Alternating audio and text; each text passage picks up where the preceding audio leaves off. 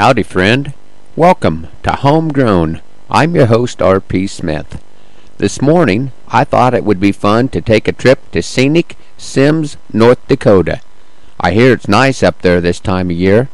Maybe we could jump in with my friend Rod Nelson and ride along to an auction sale. Sure got my attention when I sorted through the mail. There it was in the classifieds, another auction sale. Well, I'd save the paper or clip the ad. This auction bill I'd keep. There was a baler on this April sale, and it could go really cheap.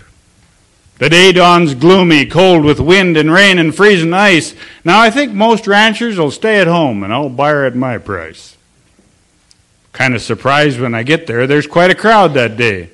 I think they're all a bunch of fools to waste their time that way. So I had a cup of coffee and had a little chat. Missed a couple bargains when I was chewing the fat.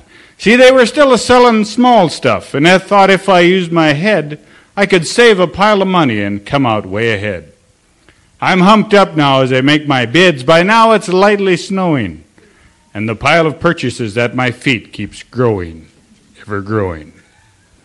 We're finally at that baler. I vow not to set the pace and try to put a look of disinterest on my face. My limit is 2,000, but I may go slightly more. You know, it kind of took the wind from me when they started her at 24. now, I really want that baler, and I need it bad, so when the bidding slows up a little, I bump now and then. You know, those auctioneers can tell a sucker, and it wasn't very nice when, in my wild and frenzied state, he let me raise my own bid twice. Well, I still was glad I'd come that day, and it was worth the wait. I stole that little yellow beauty for a lousy 38. well, I sat down on that baler and gave a little sigh, but it wasn't long before the critics came a walking by. They noticed wore out bearings and cracks around the frame. They pointed out its weaker points as if it were a game. They'd heard it cost a bundle, and it did give me a start when they said the fool who bought that thing wasn't very smart. I stood up, kicked the tire, and took another look. By gosh, I have to agree with him. That guy really did get took. It was late by the time I made it home. The missus sure was mad. She talked about the calves she'd pulled and the troubles that she'd had. I said, Hold on, honey, I know you've done a lot, but you'll be a whole lot happier with the treasures I have bought. I bought you brand new feed pails and scrub brushes for your floors, and there's a couple cans of liniment you can use on saddle sores. I knew you'd be a good sport, dear, and never raise a fuss. Oh, and that double barrel shotgun, well, that's for both of us. I told her how I'd stole that baler. I ranted and I raved, talked about how shrewd I was and the money I had saved. I showed her all the grease guns, the horse collars, and the rest.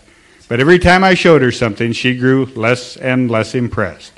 She said, You are an auction junkie. Your logic is a joke. You've saved so much at auction sales, you've darn near got us broke. That was Rod Nelson from Sims, North Dakota, with his poem Auction Sale. I hope to cross trails with some homegrown listeners this coming week. I have a couple of shows in Ogallala, one in Atkinson, and one in Aurora. When you throw in a wrestling tournament in Ord and Kids for Christ in Miller, we may be a little hard to catch up with this week. If you'd like to drop me a line, go to the homegrown webpage at rpsmith.us.